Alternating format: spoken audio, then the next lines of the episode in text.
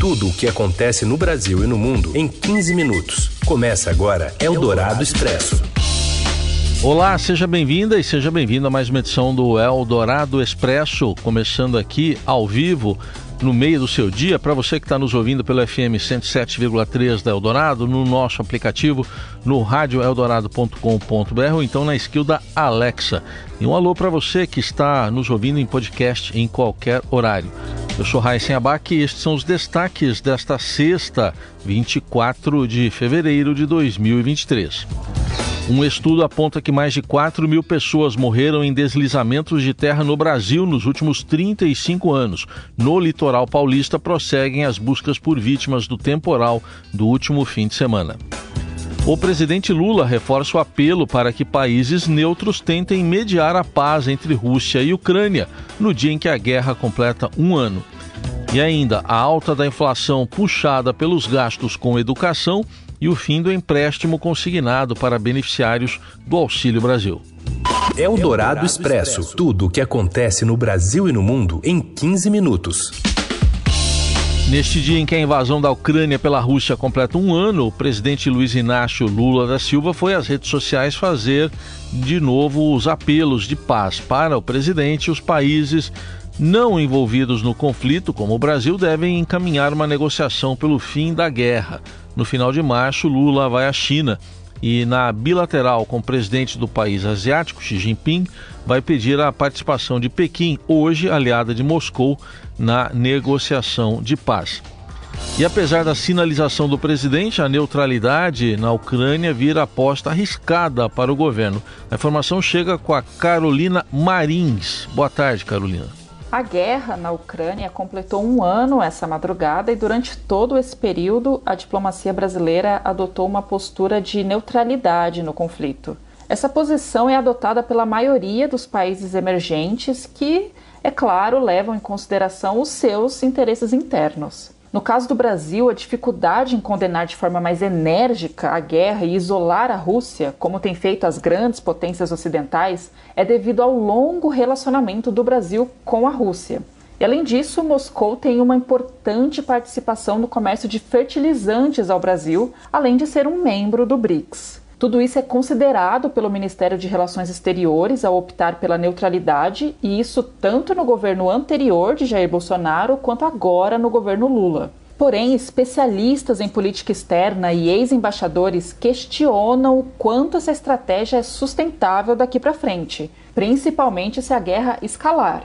A situação agora é muito diferente de um ano atrás. A Rússia já foi acusada diversas vezes de cometer crimes de guerra na Ucrânia e aliados da OTAN estão enviando armamentos pesados para Kiev. Com isso, há uma grande expectativa de que os países emergentes tomem posições mais firmes. Não à toa, o chanceler da Alemanha, Olaf Scholz, fez uma tour pela América do Sul tentando angariar este apoio. Mas quando pediu munições ao Brasil, houve um não. O Itamaraty, na realidade, tem optado por ser uma espécie de porta-voz de uma mediação de paz, que converse com ambas as partes do conflito. O Brasil tem, de fato, esse histórico de neutralidade, o que permitiu no passado estar em grandes mediações, mas a proposta é vista como ambiciosa e há muito ceticismo sobre o quanto as partes estariam dispostas a ceder por essa paz. Teremos ainda que observar de que forma o Brasil vai atuar nesse conflito daqui para frente. É possível que o chanceler russo visite o Brasil em breve e o chanceler ucraniano já disse que tem planos para buscar o fim da neutralidade dos países latino-americanos. Ainda sobre esse assunto, ouvidos pelo Estadão, especialistas militares veem semelhanças entre a nova etapa da guerra na Ucrânia e a Primeira Guerra Mundial.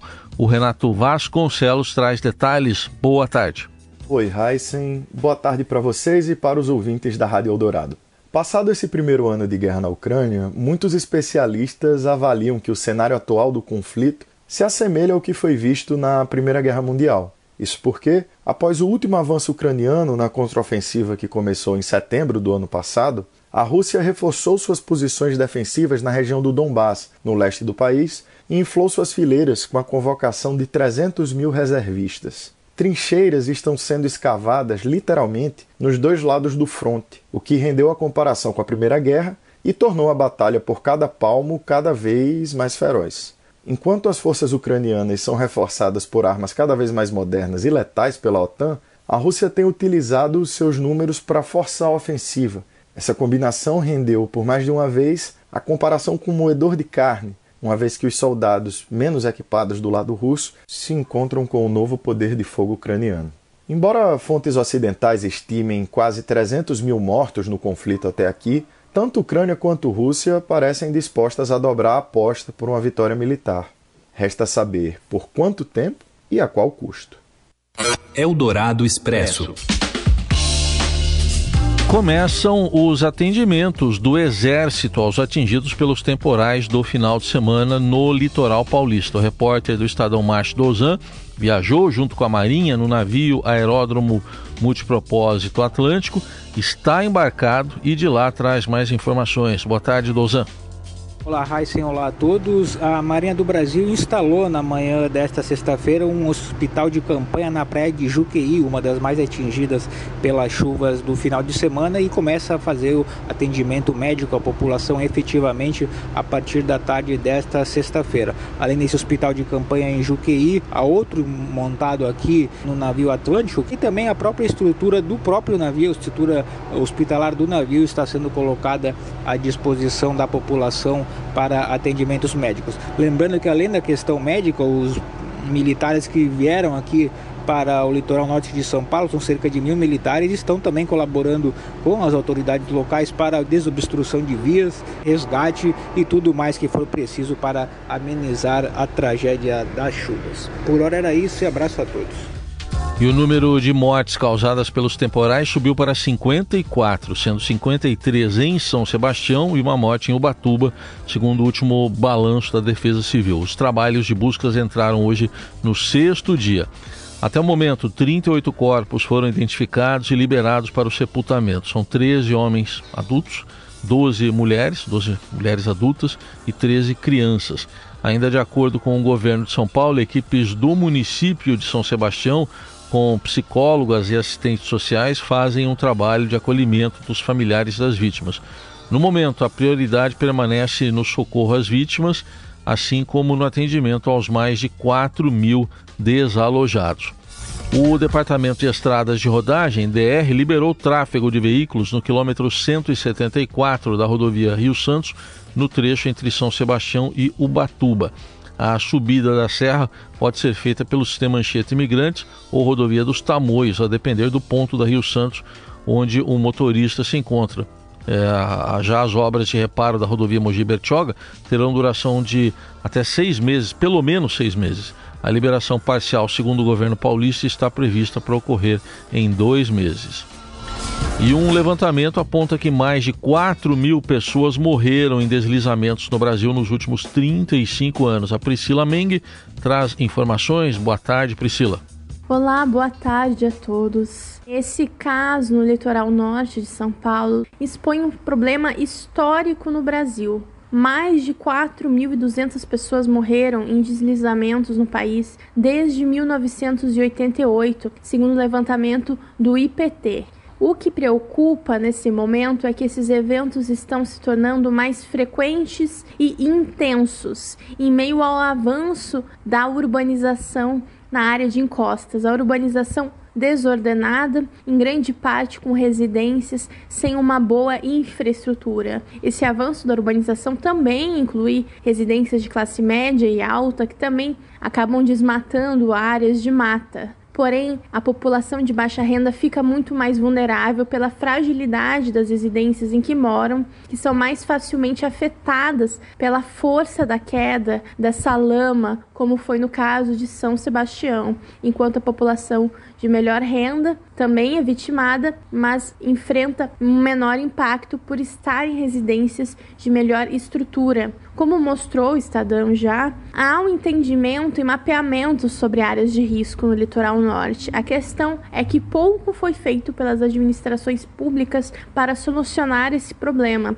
tanto que gerou uma onda de judicialização e a prefeitura de São Sebastião já foi condenada diversas vezes por não estar prestando o apoio suficiente para essa população que vive em áreas de risco. O que especialistas dizem é que medidas têm que ser tomadas urgentes, justamente diante das mudanças climáticas. Somente no ano passado, 455 pessoas morreram em deslizamentos, mais da metade somente em Petrópolis mas também morreram em outros locais do Brasil, inclusive aqui na Grande São Paulo, como em Embu e em Franco da Rocha. E em entrevista à Rádio Eldorado, o climatologista Carlos Nobre disse que as mudanças climáticas fazem eventos extremos, antes registrados a cada 50 ou 100 anos, serem agora repetidos em uma década ou até em cinco anos. Ele defendeu a adoção de políticas habitacionais para a remoção de moradores de áreas de risco, além do monitoramento e da instalação de sirenes nesses locais, com o treinamento das pessoas para situações de perigo e a indicação de locais seguros, como abrigos, nessas ocasiões. O Semadem já faz alertas muito bons e é muito importante agora se ter uma resposta. Outra mudança que nós precisamos fazer no Brasil é algo que, por exemplo, países afetados por furacões já têm há décadas e décadas, que é quando um evento está para acontecer, é bom que todos os canais de comunicação, os rádios, as TVs, chamem atenção. Por fim, não menos importante, como o presidente Lula falou no seu discurso segunda-feira em São Sebastião, pelo menos 2 milhões de pessoas vivem em áreas de altíssimo risco. Não há como reduzir o risco dessas populações. Então é melhor que elas sejam removidas dessas áreas e aí minha casa e minha vida sustentáveis aí para milhões de brasileiros. E uma equipe resgata cães e gatos que perderam os tutores na tragédia de São Sebastião. Os detalhes vêm com José Maria Tomazella. Uma equipe de protetores de animais já recolheu e está abrigando 30 cães e gatos que perderam seus tutores no deslizamento de um morro na Vila do Saí, em São Sebastião, litoral norte de São Paulo. A tragédia provocada pelas chuvas causou a morte de pessoas e ainda há dezenas de desaparecidos mas os pets também foram atingidos e muitos morreram ao lado de seus donos. Os outros ficaram perdidos entre os escombros. O grupo Pet Love e a ONG Instituto Felipe Beccari formaram uma força-tarefa para remover da lama, fazer os primeiros socorros e encaminhar para tratamento os animaizinhos sobreviventes. Os pets se encontram debilitados e com quadros de diferentes níveis de gravidade, com patas quebradas, picadas por animais peçonhentos, além de estarem estressados pela perda de seus tutores. Os 30 animais foram trazidos para a sede da ONG na região metropolitana de São Paulo. Assim que estiverem reabilitados, serão colocados para a adoção. Você ouve Eldorado Expresso. Seguimos com as principais notícias do dia. A inflação no Brasil acelerou em fevereiro. O IPCA 15, que é uma prévia do mês, ficou em 0,76%, acima dos 0,55% de janeiro, segundo dados divulgados hoje pelo IBGE. No ano, o IPCA 15, que é uma prévia do IPCA, a inflação oficial do país, acumula alta de 1,31%. Nos 12 meses, últimos 12 meses, está em 5,63%, abaixo dos 5,87% observados nos 12 meses terminados em janeiro. Em fevereiro de 2022, o IPCA tinha sido de 0,99%. De acordo com o IBGE, dos nove grupos de produtos, de produtos e serviços pesquisados, oito tiveram alta em fevereiro. A exceção foi vestuário, cujos preços tiveram queda de 0,05% no mês, após alta de 0,42% em janeiro. A maior variação e o maior impacto no índice do mês vieram de educação, uma alta de 6,41%, o que dá aí 0,36 ponto percentual, diz a nota do Instituto. Eldorado Expresso. A Caixa Econômica Federal anunciou a suspensão definitiva da concessão de empréstimo consignado aos beneficiários do Auxílio Brasil, programa que voltará a ser chamado de Bolsa Família. Novas contratações já haviam sido suspensas pelo banco em janeiro para revisão de critérios. Os estudos foram concluídos e o banco decidiu retirar o produto do seu portfólio. Para os contratos já realizados, nada muda. O pagamento das prestações continua sendo realizado de forma automática por meio do desconto no benefício diretamente pelo Ministério do Desenvolvimento Assistência Social, Família e Combate à Fome, foi o que destacou o banco num comunicado à imprensa. A Caixa não é o único banco que oferece o crédito consignado para beneficiários do Auxílio Brasil, mas segundo o Ministério da Cidadania, 80% do total de contratações é, vem da Caixa, segundo o balanço até 1 de novembro. No começo de janeiro, o governo anunciou que os endividados do consignado do Auxílio Brasil seriam incluídos no programa Desenrola Brasil, promessa de campanha do presidente Lula para resolver o problema do alto nível de endividamento dos brasileiros. Eldorado Expresso. O ex-ministro José Dirceu está eh, se recuperando bem após passar por cirurgia no cérebro, segundo o filho dele, o deputado federal Zeca Dirceu, que é do PT do Paraná. O parlamentar afirmou nesta sexta-feira que a recuperação foi bem sucedida e que o pai deve deixar a UTI amanhã, conforme a avaliação da equipe médica. Dirceu foi internado na UTI do Hospital DF Star, em Brasília, e passou por uma cirurgia no cérebro ontem, após ser diagnosticado com um quadro de hematoma subdural. O procedimento foi feito com o intuito de drenar líquido e desfazer um coágulo. Dirceu foi ministro da Casa Civil no primeiro mandato de Lula e presidente nacional do PT entre 95 e 2002. Em 2006 foi denunciado como um dos líderes do mensalão, esquema pelo qual seria condenado e preso anos depois, ah, após o julgamento do Supremo Tribunal Federal. Ele também foi condenado no âmbito da Lava Jato em 2015 e ao todo o ex-ministro já foi preso quatro vezes, mas está em liberdade provisória. Na última vez, em 2019, foi solto por não haver trânsito em julgado, ou seja, cabendo ainda recurso da sua condenação. Eldorado Expresso. As inscrições para o SISU 2023 se encerram nesta sexta-feira e mais informações agora chegam com a Renato Kumura. Boa tarde. Olá, boa tarde a todos. Terminam nesta sexta-feira as inscrições para o primeiro processo seletivo de 2023 do Sistema de Seleção Unificada SISU, sistema do Ministério da Educação que reúne vagas do ensino superior público. Para se inscrever, os estudantes interessados devem acessar o portal Acesso único do MEC. O candidato precisa indicar as opções escolhidas de curso, sendo selecionado de acordo com a classificação obtida com a nota da edição mais recente do Enem. Além de ter feito o exame em 2022, o estudante não pode ter zerado a nota de redação da prova nem ter participado do exame como treineiro. A primeira edição deste ano oferece 226.399 vagas em 128 instituições públicas participantes, sendo 63 universidades federais. O resultado da chamada regular está previsto para 28 de fevereiro. As matrículas poderão ser feitas entre 2 e 8 de março. E quem desejar participar da lista de espera deve manifestar manifestar interesse entre 28 de fevereiro e 8 de março. A convocação dos candidatos, neste caso, pelas instituições, está prevista para ocorrer a partir de 13 de março. Eldorado Expresso. O presidente do STJ dá andamento ao processo de Robinho e cita um precedente que pode levá-lo à prisão. Quem conta é o Robson Morelli. Olá, amigos! Queria falar desses casos de jogadores brasileiros condenados e sob investigação referente à agressão sexual, referente a estupro, como a gente está noticiando o caso do Robinho e o caso do Daniel Alves. Queria deixar claro que são casos semelhantes até certo ponto, mas com decisões ainda diferentes. Robinho foi acusado, foi investigado, foi julgado e foi condenado na na Itália a nove anos de prisão. Agora o STJ vê a possibilidade de fazer com que essa pena imposta pela justiça italiana seja executada no Brasil. Até então não havia essa possibilidade. Robinho estava tranquilo, vivendo em Santos sem que nada acontecesse com ele. No caso do Daniel Alves, o procedimento tem sido o mesmo, mas ele está em fases anteriores a essa do Robinho.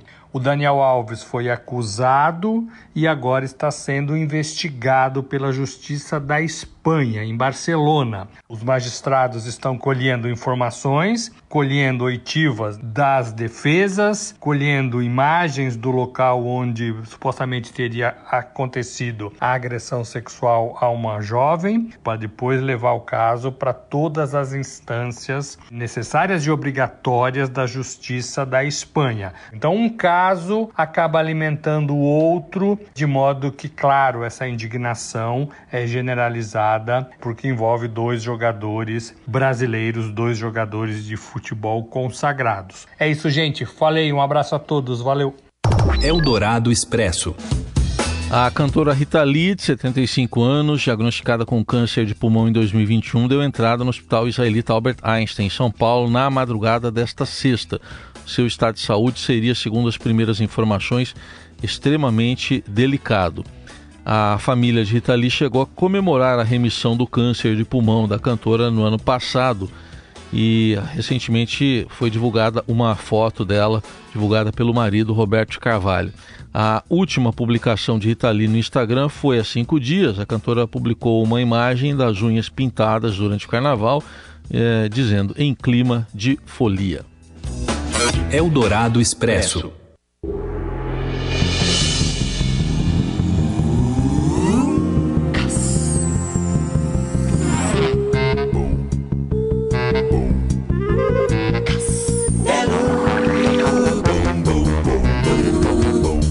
Esperar o Bum Bum pelo menos, né? O especial Castelo Ratimbum reúne atores e também o diretor para lembrar a magia do seriado. A Eliana Silva de Souza, repórter do Caderno 2, Caderno 2 traz as informações. Há quase 30 anos, mais especificamente em 1994, o Castelo Ratimbum estreava na TV Cultura e se tornaria um clássico, conquistando toda uma geração de pequenos telespectadores também suas famílias. Foi um momento de pura magia com um seriado que ficou cravado na memória de quem o acompanhou. Pensando nesse público que ainda sonha em rever as histórias os personagens, a emissora paulista preparou o especial Castelo Ratimbum, que será exibido neste sábado a partir das 22 horas. Estarão presentes o diretor e também criador Cal Hamburger e atores como a Rosi Campos, que era a Morgana, a Cíntia Raquel Abiba, o Cássio Capim, o Nino e o Fred Alan, o Zequinho. Ao Estadão, Cal Hamburger lembrou passagens desse momento tão importante que foi o castelo e destacou a força dos personagens e que o sucesso do programa foi fruto de uma conjunção de fatores, um alinhamento de planetas.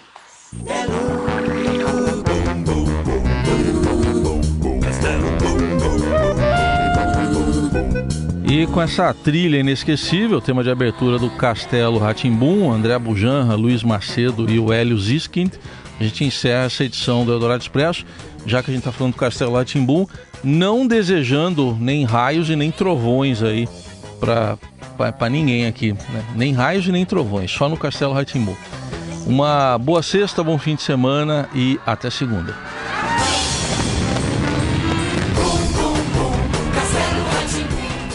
Você ouviu Eldorado Expresso tudo o que acontece no Brasil e no mundo em 15 minutos.